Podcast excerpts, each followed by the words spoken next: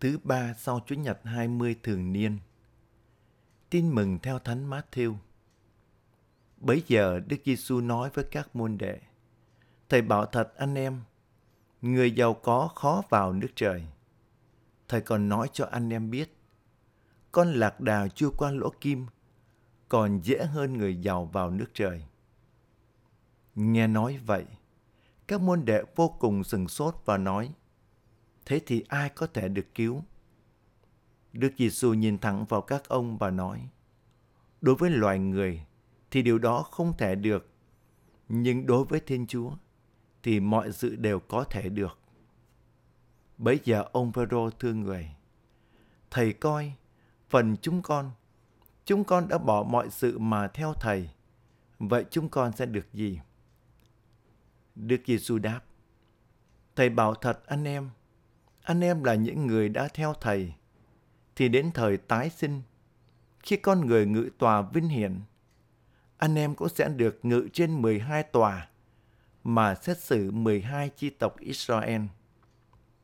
Và phàm ai bỏ nhà cửa, anh em, chị em, mẹ cha, con cái hay ruộng đất vì danh Thầy thì sẽ được gấp bội và còn được sự sống vĩnh cửu làm gia nghiệp. Nhiều kẻ đứng đầu sẽ phải xuống hàng chót, và nhiều kẻ đứng chót sẽ được lên hàng đầu. Kính thưa cộng đoàn, người thanh niên giàu có đã bỏ đi khi Thầy Giêsu đề nghị anh bán tài sản và cho người nghèo.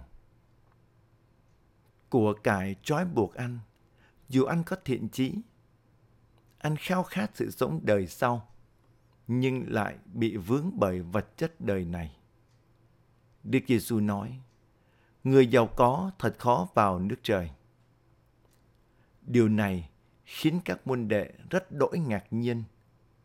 Các ông băn khoăn về tương lai của mình và hỏi Đức Giêsu: Chúng con đã bỏ mọi sự mà theo Thầy, chúng con sẽ được gì? Thầy hứa sẽ cho các môn đệ được cùng Thầy xét xử Israel trong ngày tận thế và được đền bù gấp trăm và sự sống đời đời. Hôm nay, người tín hữu cũng đang băn khoăn về tương lai của đời mình. Đức Giêsu chẳng hứa ban cho chúng ta vật chất, tiện nghi và danh vọng. Ngài chỉ hứa ban cho chúng ta ơn bình an và ơn cứu độ. Quả thật, điều quan trọng nhất trong cuộc sống hàng ngày là ơn cứu độ.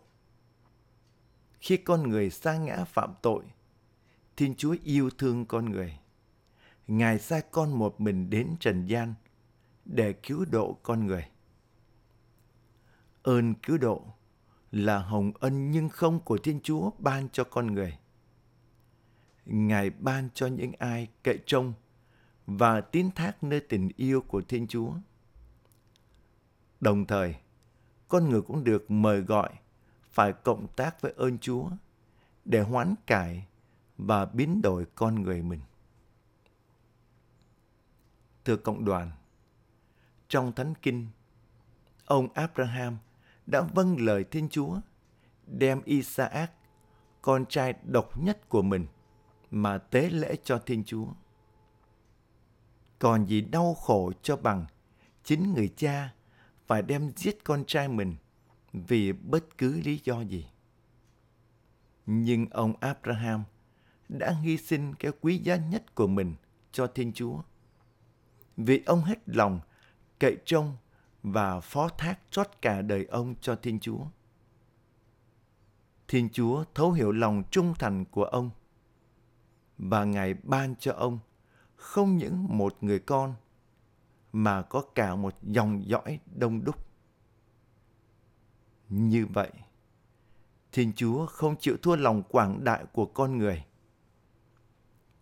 Tất cả chúng ta được mời gọi từ bỏ những gì đi ngược lại với tin mừng, hoán cải và căn tân con người mình, để được Thiên Chúa đồng hành, liên đới và ban ơn cứu độ.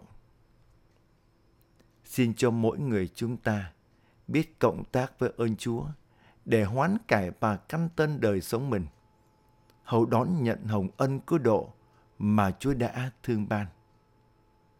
Amen.